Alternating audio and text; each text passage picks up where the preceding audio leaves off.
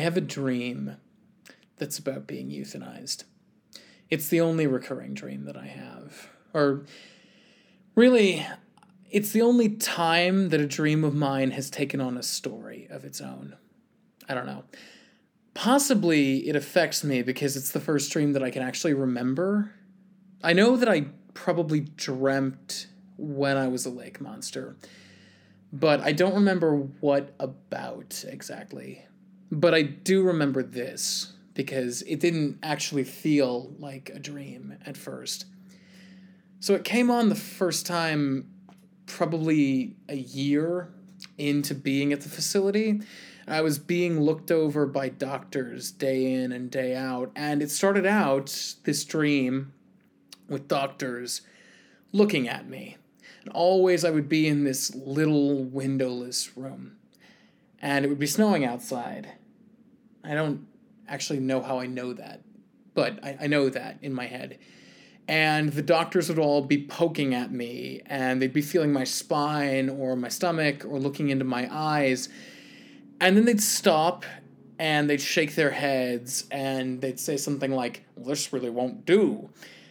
And later it progressed. It was different doctors in different dreams, and they'd say, This really won't do. Hmm, I don't like the looks of this. How long have you had this? Do you know what this means? Do you have difficulty breathing? I had a version of that dream uh, about once every three or four months. And finally, one day, just after I started freshman year, I had this dream where the doctors said, We'll have to schedule an appointment about this.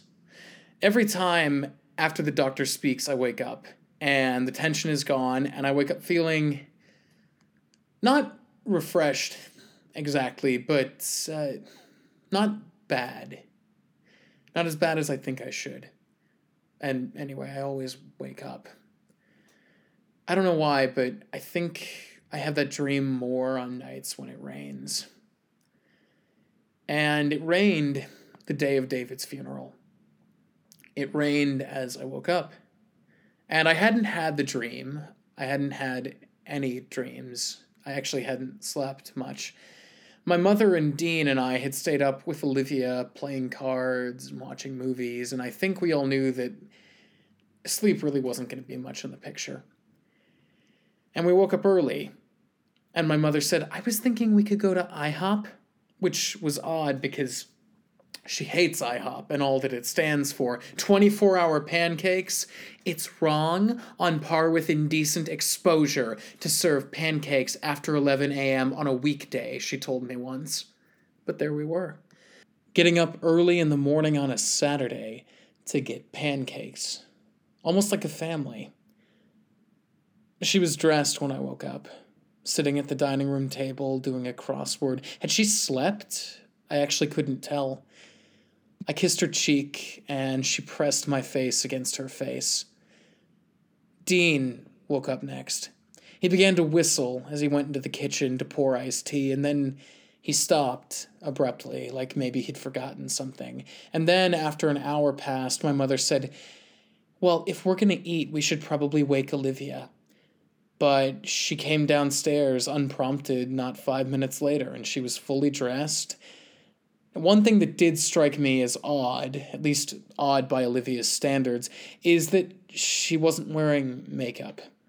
And I have never seen Olivia go outside without makeup. It wasn't staying, she told me.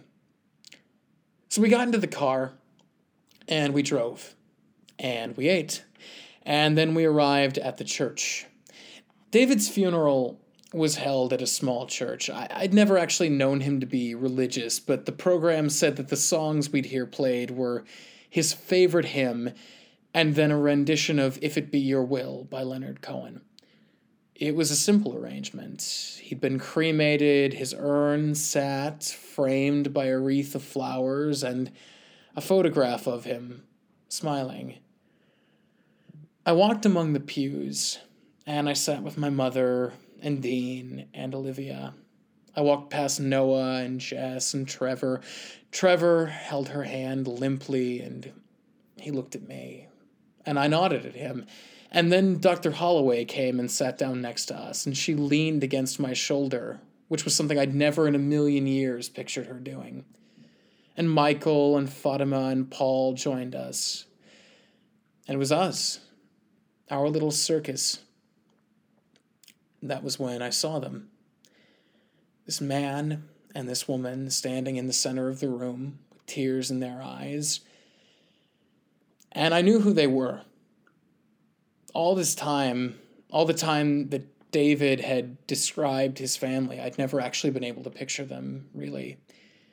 When I had, I had seen them in my head as dragons or ogres or some sort of monster, but there they were two people with red faces and tear streaked eyes, and a small line of people gathering around them. I went over to them. I really wasn't planning to say anything. I mean, all this time I'd hated them because by proxy I'd always assumed David had hated them. And maybe I had missed something because I don't know. It was it was odd. It was really odd they hadn't brought him back to Buffalo they'd cremated him here. They'd held his service in this small, rural, non denominational church. I got close to them, and then I stopped. And I stood at the periphery, but to my surprise, his mother cut through the crowd slightly and walked up to me. His father followed her, and they both looked at me like they were trying to decide if I was really there or if I was just some kind of illusion. And then she said, You're Will, aren't you? Yes. I felt her arms drawing around me. More arms from David's father, and then the two of them were encircling me, and I felt them both crying into me. No one had ever cried into me before. You were kind to him, she said. And she said it like it was a question as much as a statement. Thank you, I said. Thank you, she said and they held me for a little longer. And then the service began, and the organist began to play, and we stood and started singing. And as the song ended, we returned our hymnals, and I became aware of this small cluster of people standing behind us. And I recognized them because it was Alan Robeck and his son Tristan. I felt my mother's hand reaching around and pulling my attention back towards the front, towards the service. I saw them when they walked in, she whispered to me. Just don't look. But I couldn't help it. I looked. I looked behind me and I saw Mr. Robeck was staring at me. And that was when it hit me. It came to me as clear as an icicle falling through your skull, and I realized that I knew something that up until then I had really only suspected. There'd been a car, a car that had run David off the road, and it had run him straight into a telephone pole. It was a car that had killed him. It was a car that had fled the scene, that hadn't even stopped. It was a car that, according to witnesses, had driven off like nothing had happened. It hadn't stopped and it hadn't cared. Car accident. But it hadn't been an accident. It had never been an accident. Or,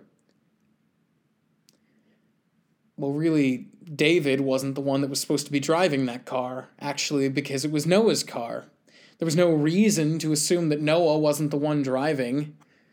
And it made me think back to the courthouse, to Paul Renton standing over us when he'd said to Noah, Do you want to have an accident in your sad little life? And then he'd been terminated.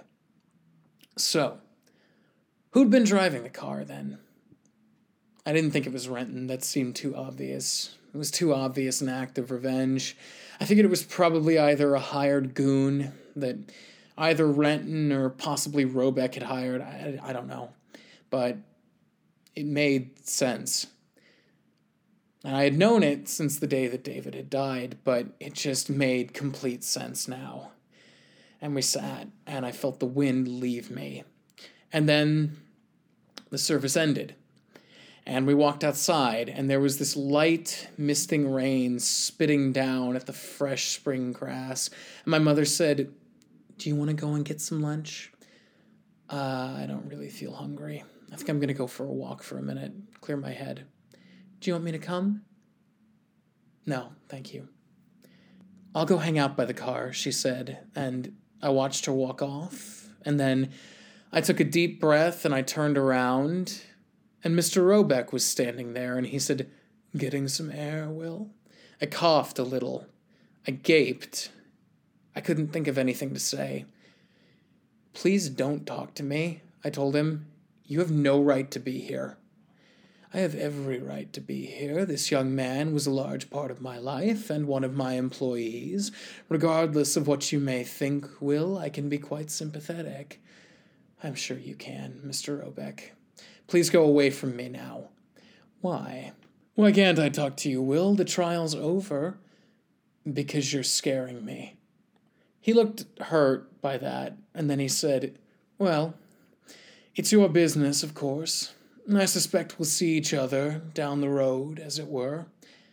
Take care. And then he walked off. Down the road. we'll see each other down the road. Murderer.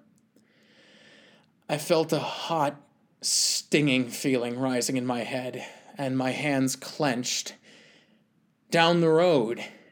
My toes dug into the soles of my shoes. Before I knew it, I felt myself walking back towards the church. Will, I could hear Olivia calling. Will, what are you doing? I need a minute.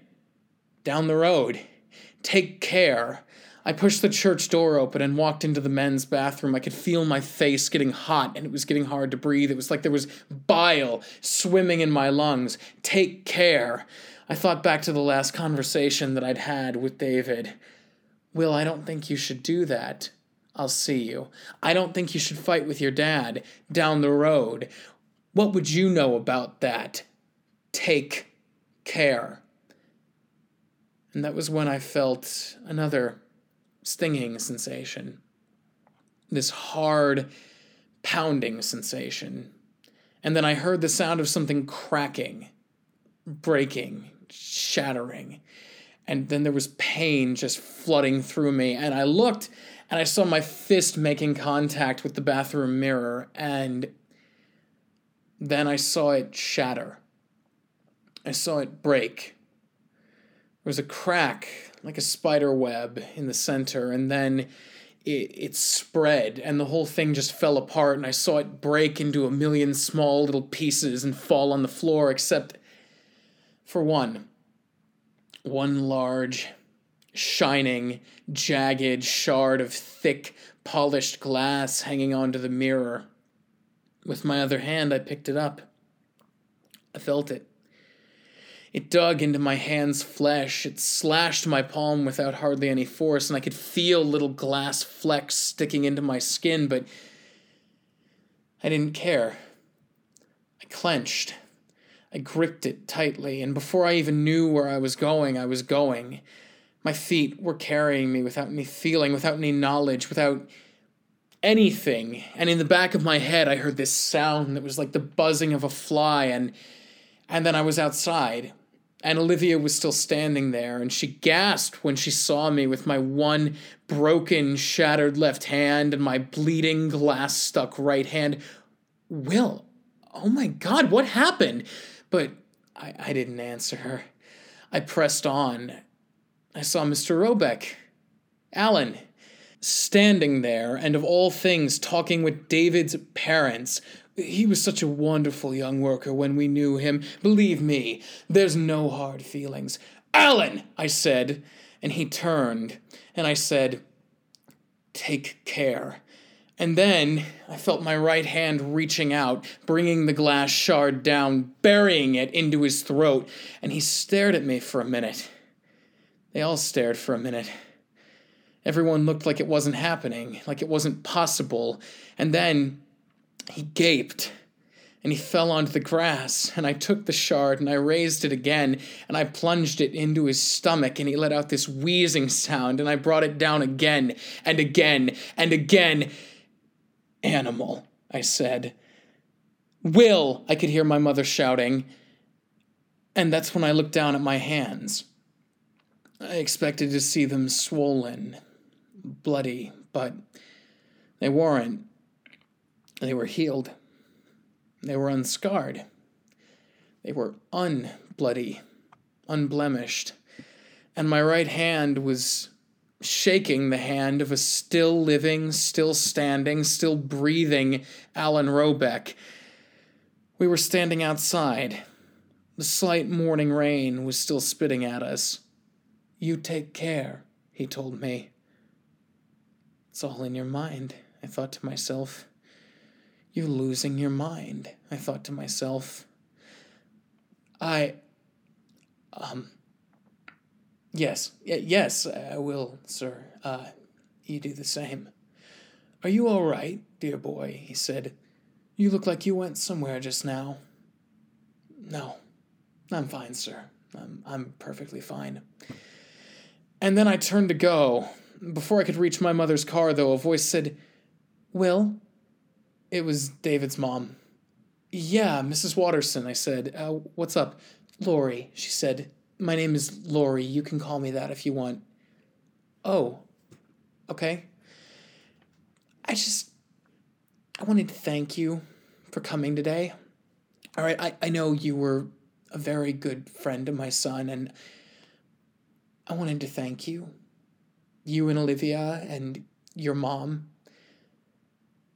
I know that I wasn't the best to him. Oh, Lori, that's you don't have to lie. I, David was never a wanted child and I made just about every mistake I could have. I gave him up, Will. Twice. I was cruel to him when they brought him back, and. Well, you'll never know. You will never, never know how much it meant to me that there were people who loved him. And then she handed me a small Ziploc bag. It was filled with ash. What is this? I said, and she smiled. What should I do with this? I asked. Whatever you think is best, she said. I trust you. I gave Olivia some too. I trust you both. I'm going to keep the rest with me and Tom, but I wanted you two to let him be someplace he'd love. If you do that for me, I will, I said. She pressed herself against me, and I could feel the tears again against my chest. They were warm and ruined, and I patted her head, and I let her cry for a very long time, and the rain kept falling down. And then my mother and Dean and Olivia and I drove off to a little diner a few miles away, and they made me order a turkey sandwich and a side of mac and cheese. And even though I didn't think I'd be able to eat, I actually I ate every bite. So, yeah, that brings us up to speed. I've stayed with my mother through the weekend, and I think somehow we're already heading towards finals, as unlikely as that seems, but you know. And I'm I'm also pretty sure at this point that I should stop and take stock of myself. Like how am I doing? I'll tell you how I'm doing, listener. I'm tired. I'm just really fucking tired. Like, this used to be easier. Or less straining, I guess. And somehow, even now, even now that I've gotten everything I ever wanted, I'm still just fucking tired. And my mother's away in Columbus with patients. She's had to take on weekend clients to play catch up. And my dean is off practicing with his um, little river band cover band. Can you guess what their name is? if you guessed the other guys, you guessed correctly. Regardless, I've got the house to myself for the whole day pretty much, and I guess I should find something to do. Well, uh, I suppose, if I'm being honest with you, there is one thing I've thought about doing that I haven't. When my dad stormed back to California, vowing never to return to Ohio, he took his rental car and his small suitcase, but the one thing that he didn't take was his little plastic baggie of magic mushrooms. Because that's still up in my room, locked away in my desk. And I've been thinking lately about taking them to see what it's like. You all remember my last experience with psychedelics ended um, rather poorly, but that was back then, and I really wasn't prepared to receive the truths offered to me by a smoothie concocted of pure ayahuasca. But I'm a different person now, in a different place. And if this new age website that crashed my computer is to be believed, shrooms can offer the user a chance at true introspection and peace if taken in the right frame of mind. Or, I guess I could also enter a terrifying mindscape where I view everyone and everything around me as giant crabs, but that's a bit of a dice roll. I guess I could just take one, start with. Of course, I guess it would be better if I didn't take these alone. Um, I could call Dad. Am I really gonna do this? Yeah, I am. That's crazy, right? Well, shut up. I've got him. All right, I might as well use him. Okay, yeah, uh, I guess let's call Dad. I mean, he did want to research the effect on me, so. But then again, I did break his nose.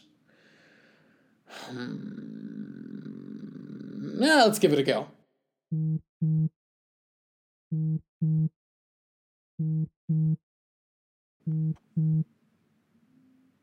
No, nothing. I guess he's ghosting me. Well, that's uh, pretty typical dad. Ah, fuck it, let's do it anyway. Over the lips, past the gums, look out, tummy, here it comes. Oh. Ah. Ah. Yep. Oh, he was uh, he was 100% right. That is a powerful umami flavor. Yeah, do you think maybe they lose their power if you saute them? Yeah, gross. Yeah, it's gross. I should get some water. And I'm sure you wonder, listener, by now, uh, where do I record these memorandums? Memorandi. Memorandus. Memorandus. Either way, it's not really a great secret. Typically, whenever Windler's in session, if I have time, I like to get up early, and I like to go to a little hiding place that only I know about. And I won't say which one because I don't want it to get disturbed.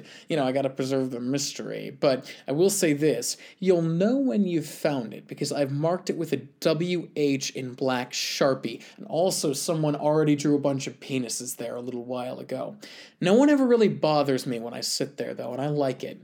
It's been my ritual since, um, I guess, when I stopped writing songs. I guess the songs were kind of silly in retrospect. Olivia thought so. You know, I really haven't written a word since the night she told me that. I mean, no one really wants to hear about mold or liquor or. I mean, who's ever written a song about drinking? you have to be an alcoholic to even consider it. Now, I don't know why I wrote them, if you want to know the truth, but they kind of just made me feel less alone like there were so many thoughts back in my head in those days that were just kind of like screaming to get out. It felt like there was this it was I guess it was kind of like like a grandfather clock that Oh shit. Oh no. Oh shit. Oh, Dolores. Dolores got a bird. Dolores got a bird. This is not a drill. Dolores has caught a bird. All right, hold on one second. I, I gotta go deal with this. She's not prepared to hunt. Sometimes she has trouble getting out of bed. Dolores! Key! Kitty! Release him! All right, uh, I am back, and I am sorry about that. Just a little update on the developing situation. Uh, it turns out that my worst fears have now been realized because Dolores, my one eyed cat, uh, has captured a bird and currently has it cornered on my mother's back porch. So, uh, let me explain.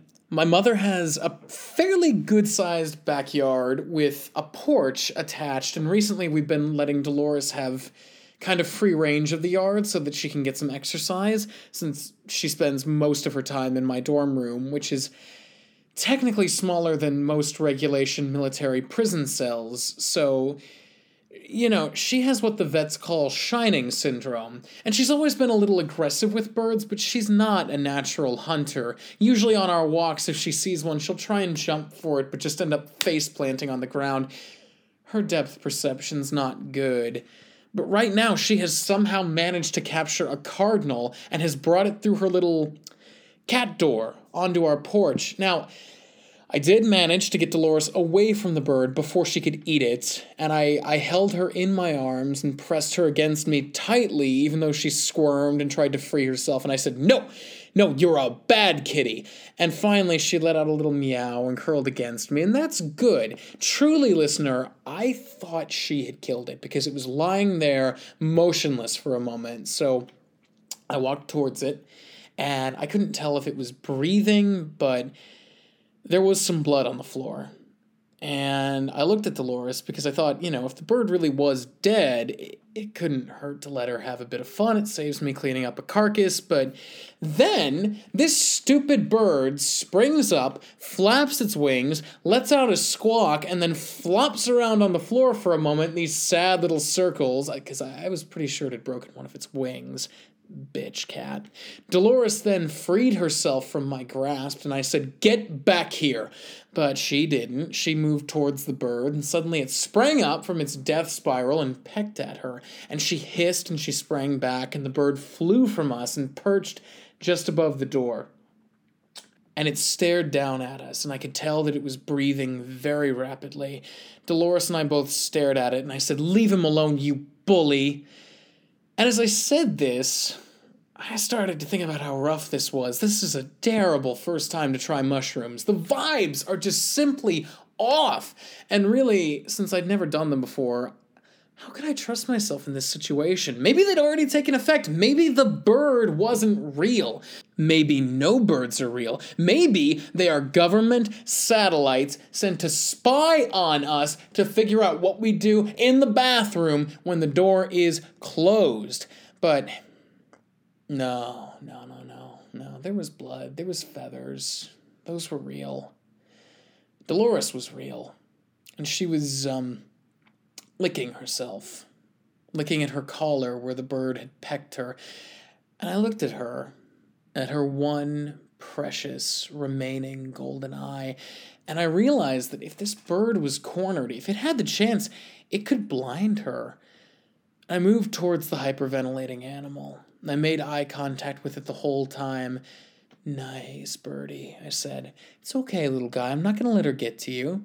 And then I kicked the door open with my foot and let it prop there, just slightly ajar, and I said, Go on, go on, fly off. It's all right. She can't follow you. But this bird did not fly. Instead, this bird let out a thin, watery jet stream of creamy, white feces, which landed straight on my shoes and the cuffs of my jeans. Oh, oh, come on, you fucking bird! All right, you know what? You little shit you're on your own. I am to go have a mind altering experience. You two play nice. But I knew they wouldn't. But that's okay. And I have an update on this trip, as I believe it's called by the kids. Since I came back inside from my birdscapade, I have put on a record on my mother's vinyl record player, and an interesting thing has happened. I've noticed that the music has started to feel slow slower than it usually sounds. Like it's almost like it's running at three quarter speed. Like like I can hear every instrument and all the vocal tracks individually, and it's like all of them are playing over top of each other. It's it's deeply fascinating.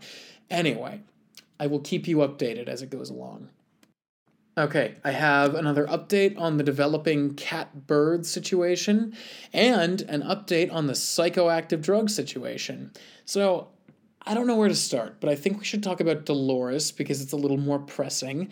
After I went back inside and put on the record player, I decided to call my mother to see what she would do about this. Will, she said, uh, can this wait? I'm with a patient right now. It's kind of an emergency, I said. And she sighed and excused herself and then went out in the hallway and said, Okay, um, is the house on fire? No, it's worse. Dolores has a bird cornered on the porch. Okay. And and it's a bird. Is it doing anything? Well, it, it won't leave. Is she doing anything? Well, she's trying to eat it. Well, do you realize that I just had to step out on a man with abandonment issues to take this call? Is that bad? Will he be angry? Well, I suppose, but then again, he does have a deep fear of conflict, so he won't say anything about it. And then she just sort of started laughing and said, Regardless, Will, just leave Dolores alone. She knows what she's doing. But she's gonna kill that poor bird. She might! Cats kill birds, Will. That's what they do. I would say the best thing you can do is go upstairs and pretend not to notice. Well, what if it pecks her eye out? Will I have to go? Well, okay, but I. So maybe it'll fly out on its own, do you think? I think the cat's gonna cat, sweetheart. Sorry. And then she hung up. I sighed. I looked at Dolores. She was sitting there. The bird was still perched above the doorway, and the door was cracked. It could fly out any time. And below it, there sat Dolores, looking hungry. Her tail was swishing back and forth, and I opened the door again and I said, Kitty, Kitty, come inside, okay? Come inside, okay? Dolores didn't look at me. Dolores, I said, do not ignore me when I am talking to you. You leave that bird alone. You understand? You big bully? Dolores looked at me and then walked to the corner of the room and began to lick herself. I shut the door. I locked it. I watched her bathe herself for a minute more. I wanted to believe that she would be good, but deep down I could tell by that look in her eye that she was still planning to affect the local bird population.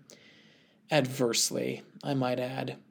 Still, I went upstairs and I sat down on my bed and I decided that I would try and make this as pleasant a trip as possible. And it occurs to me now that as I make this recording, I likely should not have taken these mushrooms alone.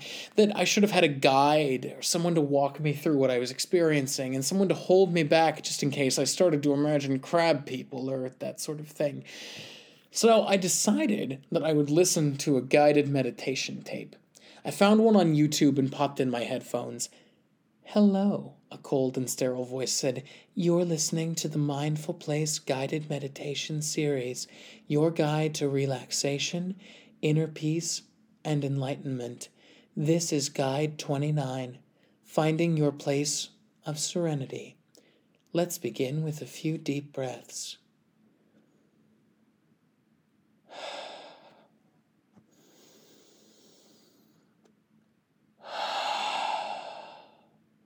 As I breathed, I thought back. I thought to the panopticon, to the giant space monster pretending to be Sydney, warning me there's going to be a great cat's piece. What was that? When would that be? Had it already come? Was it David? By this point, said the voice, your heart rate should be starting to slow. You may notice thoughts coming and going of their own accord and this is fine. Let them. And I started to think, boy, you know what would really hit different is a, a pulled pork sandwich. Attempt to rid your mind of unwanted distractions, such as thoughts of work, social obligations, or food. You should avoid thoughts such as, I'd sure like a pulled pork sandwich. That felt oddly specific, phone. Today, we're going to begin looking for our place of serenity. This may be different from person to person, but it may be difficult and time consuming to find yours. Instead, consider a white sandy beach. Everyone likes a white sandy beach. Fair enough. Picture yourself walking along a coastline on a white sandy beach on a bright sunny day. Feel the sand beneath your toes. Enjoy the smell of salt and the tropical breeze. Feel that self same breeze against your face. Perhaps a seagull is sidling on the beach beside you. Pay it no mind. If you pay the seagull mind, it will steal your picnic basket. That's right, you have a picnic basket. I forgot to mention the picnic basket. You have one, and the gull wants to steal it. But don't think about that. Otherwise, your mind will start to wander, and then you will be doing this wrong. Who the fuck came up with these tapes? Now, the passionless voice continued, picture an animal. Perhaps it's a sea lion. Walk towards the sea lion. I closed my eyes a little tighter, and I did try to picture a sea lion. It wasn't a very good one, or rather, I guess it wasn't a very realistic looking one. It was a cartoon sea lion with big watery eyes and a trilby hat. Hello, Mr. Sea Lion. Oh, he said, Hello, hello, hello. My name is Sea Lionel. Would you like to make a sandcastle with me? Oh, oh, oh. Um, sure, I told Sea Lionel. And so I imagined myself bending down, and Sea Lionel and I began packing buckets full of sand, me with my human hands, and Sea Lionel with his flippers, which curved to form strangely convincing opposable thumbs. My, what realistic fingers you have there, Sea Lionel. Oh, Will, he said, you couldn't be further from the truth. Yes, these aren't fingers. These are my wiggly dunderheads. I use them to crack open oysters and crabs. Oh, yes, of course, that's right. I emptied one of the buckets. It formed a neat tower, and Sea Lionel clapped his flippers together. Or, or, or!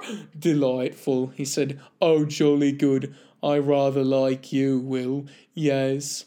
I rather like you too, Sea Lionel. Gosh, it must be so fun being a sea lion. Oh, yes, no, yes, not really, yes, not really, yes. Uh, how come? Oh, because sea lions are endangered. yes, we're being driven to destruction because we've been hunted for so long. Oh, that's too bad. Yes, bad. And also because male sea lions, yes, have been known to habitually slaughter their own pups. Yes. Yeah, that's really. Uh, um, what? What? What was that? Oh, yes, yes, yes. We slaughter our children. I use my wiggly dunderheads to crush them against the rocks. Yes, I like the sounds they make when they start screaming and they say, Papa, no. And I like the sounds of their heads crashing against the rocks. yes. And then I like to mate with and consume the carcasses. yes. Just today I've slaughtered 11 of my own children. Oh, oh, oh! Oh. This conversation has taken an unfortunate turn. I don't think I care to play with you anymore, Sea Lionel. I'd like to go home now. You sit back down. You don't get to have guided meditation time without Sea Lionel. And then Sea Lionel began hopping up and down on the sand until even the sand made this thumping sound. And I took off my headphones and I realized the thumping wasn't coming from my own intrusive thoughts, but rather it was coming from outside the house. It was the sound of something being thrown against the screen door. Dolores, I yelled, leave him alone! And I ran downstairs. Uh, well, run isn't the right word per se. Uh, it was actually like there was this thread sticking out of my chest and it was compelling me forward. It was like my feet weren't really even walking. It was more like being dragged through fog. But at last, I made it downstairs. And I ran out to the porch and I saw Dolores was there with the cardinal in her mouth and it was letting out this feeble squawking sound. Dolores, you release him this instant. She glared at me, but her jaw did slacken just enough for the bird to flop out and return to a perched position on one of the windows. It left a few patches of blood and some feathers on the ground. And then it began to breathe very quickly, and I could see that she'd injured it horribly. And I grabbed Dolores by her muzzle and held her in my arms like a baby, and I said, Bad! You're a bad, bad kitty, and I'm taking you in and I opened the door to the house, but as I did, Dolores began to squirm in my arms like a bad cat, scratched against me, and flopped onto the floor and started to run back through the porch like an asshole, and then through the cat door and into the yard. Damn it, Dolores, I said, I'm gonna have you declawed for this. But in my heart, I knew I couldn't. I looked at the cardinal. It was shaking really badly. I cupped my hands and said, Come here, little guy. The cardinal let out a feeble chirping sound and then shot out another thin, watery jet stream of feces onto the floor. Some of it got into Dolores's water bowl. I dialed my mother's number again, and she answered on the fourth ring. Will, I am still with patients. I think she really heard it. Are you, are you still dicking around with the stupid bird? Mom, she's really hurt it. I'm just trying to take it out so it can fly away. Well, honey, she's probably hurt its key feathers. I'm not sure it's going to be able to fly again. Mom, it's bleeding. So let it bleed out. Let Dolores eat it. It's better than letting it suffer. Now, honey, I have to go. I've got a patient here who won't stop eating paper. And then after that, I'm consulting on a case with a guy who designed a fake relaxation tape. Should you be telling me this? Oh, Will, I'm not telling you this because I'm a bad doctor. I'm telling you this because it's interesting. Now let me work. But, Mom, the bird. Will, honey, oh, I know this is hard. Listen, sometimes nature just needs to take its course. I'm sorry, okay? Okay, I said. And I sighed. I hung up and I went out on the lawn. The grass was damp and soft, and it squished against my bare feet. I laid down. I took out the phone and I popped my headphones in. The tape was still going. So, the voice was saying, now that you've successfully killed Sea Lionel, picture yourself burning his carcass on a magnificently constructed bonfire, making s'mores on its warmth, allowing the air to carry away the ashes of the afternoon's misfortune. And I said, I think that's enough. I took the headphones off again, and I saw Dolores skulking around in the hostas, her tail twitching in the breeze. Kitty, I said, Kitty, come here. Come here. And Dolores came and stood next to me, and I said, Oh, here's my girl. Come on, come here to me. Dolores pressed her little Godzilla head against my chest and started to purr, and I held her close and I said, See, isn't that a nice kitty? Isn't this better than eating that bird? And Dolores began to struggle slightly and dug her feet into my sides. And I said, No, no, no, you're trapped. You are trapped. And I pressed her against me and rocked into a little sitting position. Finally, she stopped struggling and nestled herself into my lap. And this was nice. Anyway, it was quieter. And now I'm sitting here. And I realized that barring Dolores and barring the feeling of this spring rain, I am alone. And it's made me realize that actually I've never really been alone.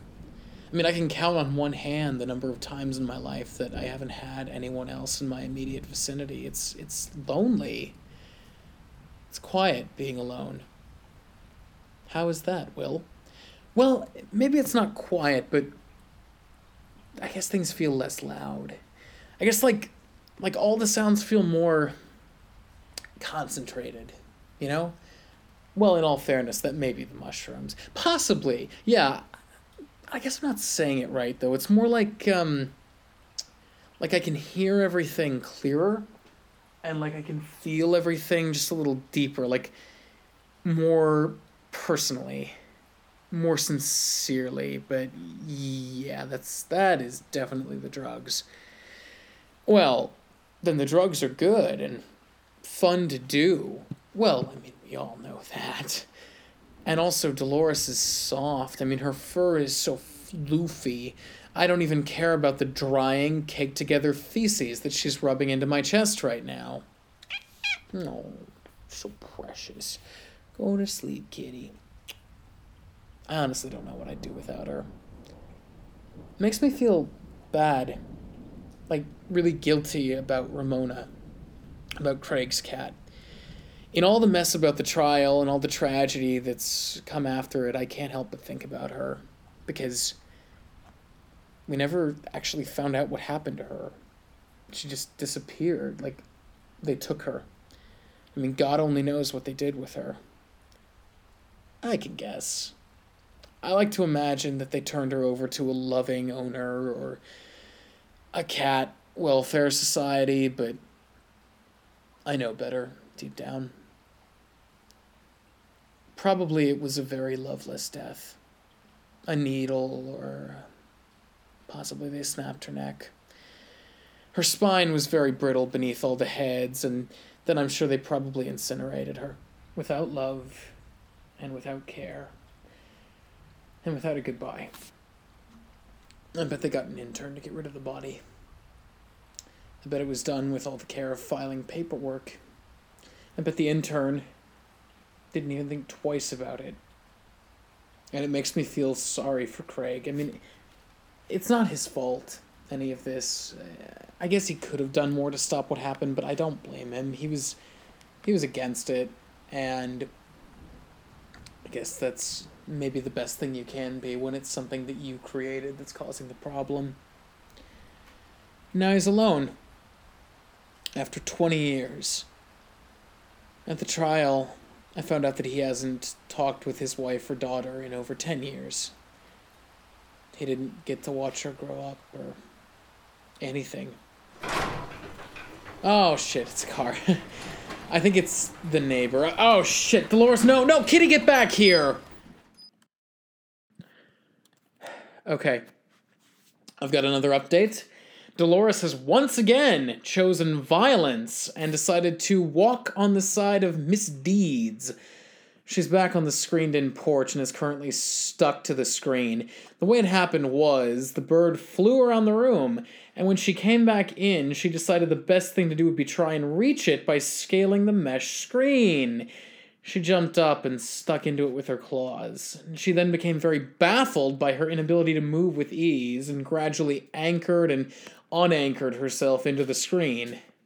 Typical Miss Kitty. No exit strategy. And at this point, of course, I was pissed off because that stupid bird had flown everywhere around the room that it could possibly go, but it still hadn't managed to go outside. So I just looked up at it and I said, Go! What the fuck is taking you so long? Do you not know that you'll die if you stay here? Just fucking go! It's open! But the bird didn't move. It looked like it was gonna shit again, so I stepped back. Fuck you, I told it.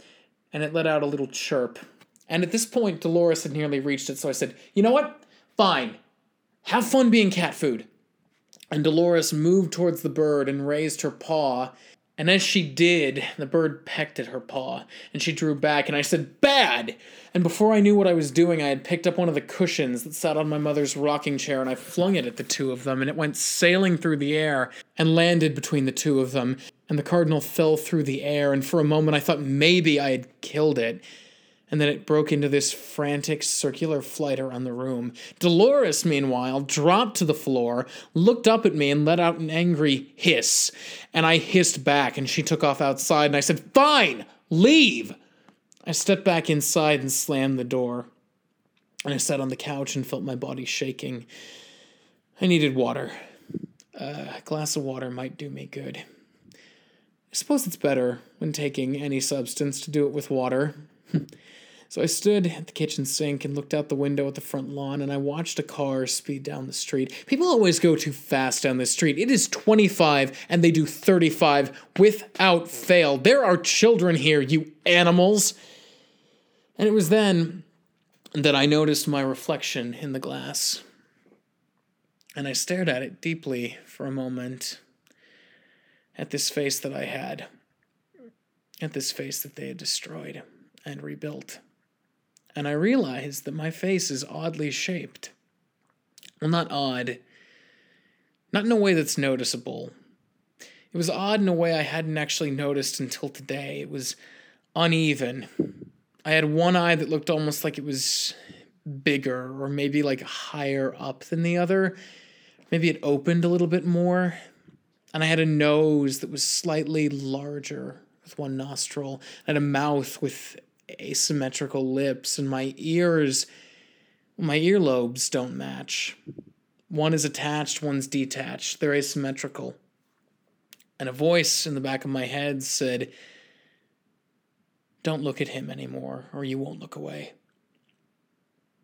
It was like almost like my bones themselves had been put together unevenly. Like maybe in the womb there had been two of me at one point two twins, two Will Hugheses, two Blaine Ballards. And they had swallowed each other. And they had merged almost perfectly down the middle. And the voice said, You're always looking for family, aren't you? which is an odd thing to say. I'm not always looking for family. I mean, I guess family would be nice. There's my mother, there's my grandmother, there's dad, I guess, but dad is barely dad. Dad never wanted to be dad. It's almost melodramatic when you think about it. Obviously, I didn't know my father's mother. I, I didn't know either of my dad's parents. I kind of assumed they're both dead, or anyway, they'd be pushing 85 or 90 if not, but I guess they could still be out there. Dad said when I visited him in Alhambra that I reminded him of his family. That I was a Callan through and through, and God, I hope not. I mean, what would that be like to be a Callan? To be something that I don't know how to be? I, I would much rather be a Ballard, I think. But I don't know them either. I don't know. I I'd certainly like to know my family, but I'm not like looking for them. I, I just thought there'd be more of them, you know, like cousins or aunts or uncles or to be honest, when I'd imagined my mother and father, I'd always wanted to picture that maybe I had siblings. Maybe I had a sister or a brother, and maybe they'd be younger or older, and maybe they'd take me under their wings, but there hadn't been any. There had just been me. But I'm not searching for family. I guess if this year has taught me anything, it's that family's overrated, really. I know that's dramatic, and I, I don't mean it, though of course I do, but no, I don't. Yes, yes, you do. Think about Noah's dad, his grandpa. Think about Noah's mom and Matt. Think about Olivia's parents. I mean, they're nice, but I really don't believe they know anything about her. And Jess's parents untied the knot, and there's me with my mom and my walkout dad. Both psychiatrists. Jesus, what a life. You're always looking for family, aren't you? Stop saying that. You're always looking for family, aren't you? Well, I guess I tried to make one. Noah was the brother that I never had the older brother. I mean, he, God, he would have been such a great middle child. And Jess would have been the oldest, the sister, the know it all, the one who's in control. And Olivia would have been the youngest sister, I think. She would have been the baby, the free spirit. Favorite, maybe. You're always looking for family, aren't you? Nora, Nora Trent, fucking sucks that that didn't work. I really did like her. Like, I mean, I get that we weren't meant to be together, but I did like her. I sometimes I really regret calling it off, but then other times, I don't know. It's awkward. I guess it's bad form to date your brother's sister. You're always looking for family, aren't you? So what if I am? I mean, it's the bare minimum. Why is that so much to ask for? Why do I have to face this alone after everything? Why, after all of this, am I alone? You're always looking for family, aren't you? I'm looking for something. What? I don't know. Who? Everyone. Why? Because I grew up with no one. Why? Because of what happened. Why? Because they lied to my mother. Why? Because fuck them. Why? Because they hurt me. Why? Because they did. Why? Because because I'm fucking alone. I hate it, if you want to know the truth. Why? Because I can't be alone. All right? Are you happy? I can't be alone because when I'm alone, it's quiet. And I can't function when it's too quiet. Because when it gets quiet, it's too loud inside my head.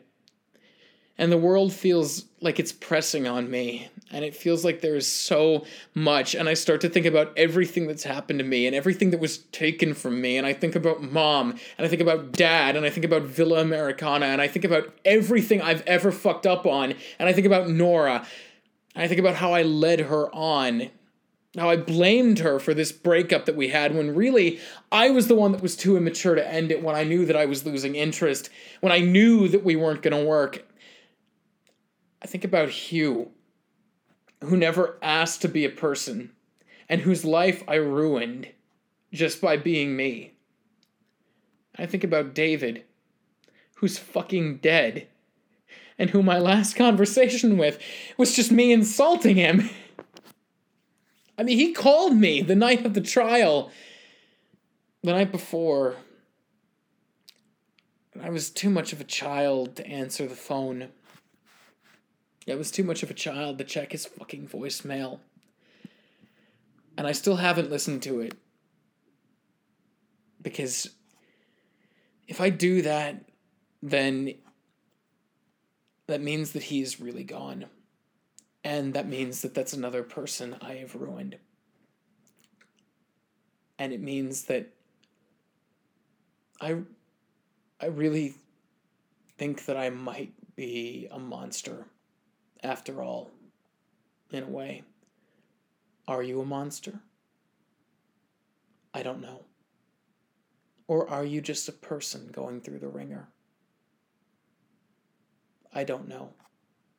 What would Sea Lionel say about all that? I don't want to think about him. I think that Sea Lionel is a sexual predator, if I'm being honest. And ultimately, not fucking real. He is something I imagined, like all of this. At the end of the day, it is just voices in my head. It has always just been voices in my head. It's always just been me talking into a microphone, saying what comes into my head, because ultimately, at the end of the day, what I really am, what I really, really am, I'm alone. Why do you think you haven't listened to David's voicemail? Because I don't want it to be final. I don't want him to be gone, but he is. I can't change that. I can't take back what I said. But David was also my friend. David drove with me to California. David was there when I found out who my mom was. David was a good person and he was a good friend and in a weird way, he was like a brother. He was like family. And I'm always looking for family, aren't I?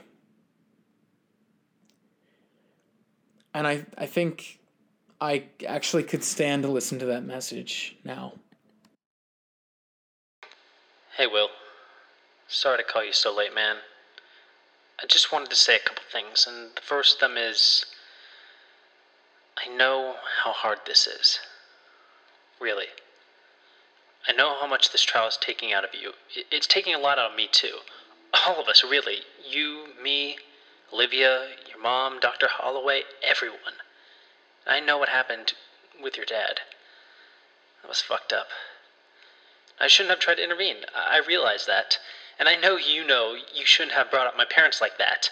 I know I don't talk about them much. The, the truth is, my life as a monster was, I think, a little different than yours. It's because, unlike you, unlike Olivia, I have something on my conscience that I can't get over. This is something the company told me when I was getting ready to be released. I took a life, as a creature, apparently. I was scavenging in someone's house one winter, and this old man came out and tried to stop me from stealing from his fridge, and I guess he startled me, so I. I attacked him. And he tried to fight back, but I was young and I had claws, so I won. By accident, I guess. And I've never told you or Olivia or your mom any of this.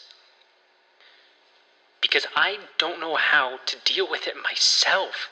Some days I can't excuse it because it feels like a distant memory.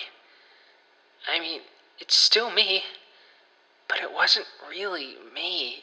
You know, like, I didn't know what I was doing, but it's still me. And some days I just feel like I can't outrun that. And I don't know what to do with it because it's still my fault deep down. And it's made me leave home. It made me leave college. That guilt, it drove a wedge between me and my parents because they thought maybe I'd hurt them, them or my brothers. And then there was you and Olivia, and you two made me feel less guilty.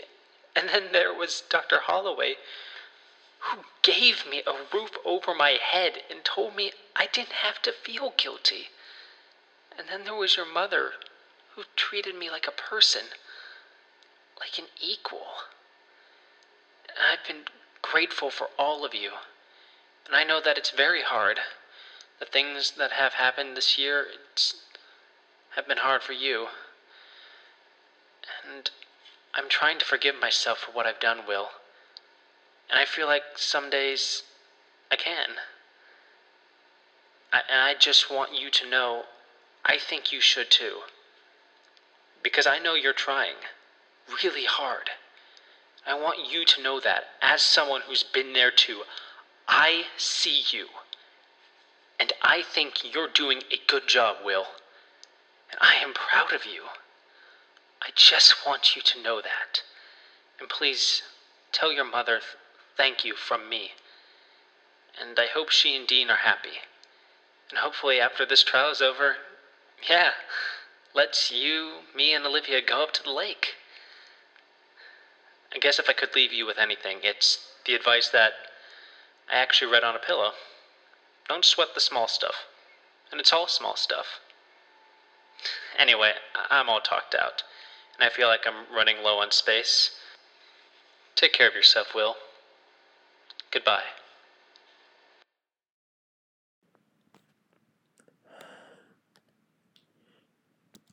So, let's say that I could not sweat the small stuff. And let's say that I could give Will Hughes a break. I have to ask, what is there that's good about me? Well, um, I like to think that I'm a kind person. I don't mean bad, even if I do bad. Like last year, Noah bought a little bit of ivy for our room that he was neglecting, and I used to like to go and get it water from the drinking fountain. And I'm honest, I, I'm an honest person.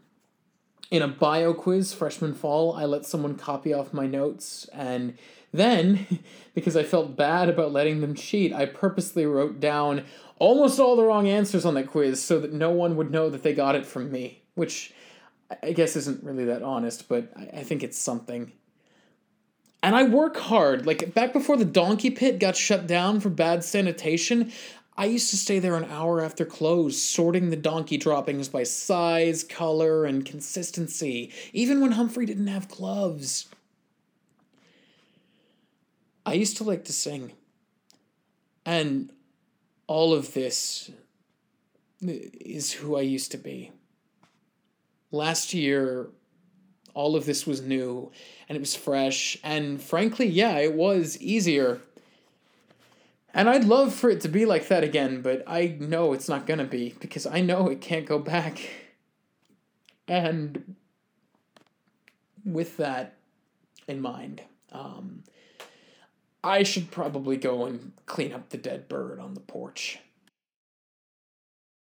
But when I went outside, there was no dead bird. There were no feathers, there was no carnage. Instead, I was greeted by a different sight. Dolores and the bird were sitting there, just staring at each other. Both of them were confused looking, and neither of them moved. And as I stepped outside, both of them turned to look at me. And I said, Are you two playing nice? And Dolores walked over to me and rubbed against my leg, and I reached down to pick her up. And as I did, the cardinal spread its wings and flew out the open door. And except for the red feathers and the streaks of feces, it left almost no indication that it had ever been there. And I sat down with Dolores, and I kissed her little head. And I felt the rain coming down through the screen. It was very light, it was very comforting. And I felt, for the first time in months, like I actually maybe wanted to sing something. Like I wanted to hear my own voice. And I started to sing the only song I could think of in that moment. I'm actually not even sure how I knew it, and it came faintly. And it went like this Oh, the summertime is coming, and the leaves are sweetly blooming, and the wild mountain thyme grows among purple heather. Will you go? Will you go? And we'll all go together to pull wild mountain thyme from among the purple heather. Will you go? Will you go?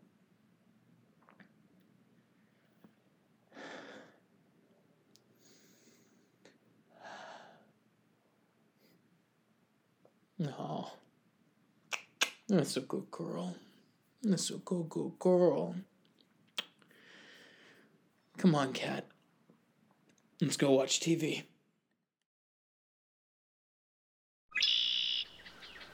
Dryland was created by, written by, and stars Adam Frost Venrick as Will Hughes, and produced by Mr. Frost Venrick and the Z Theater Company.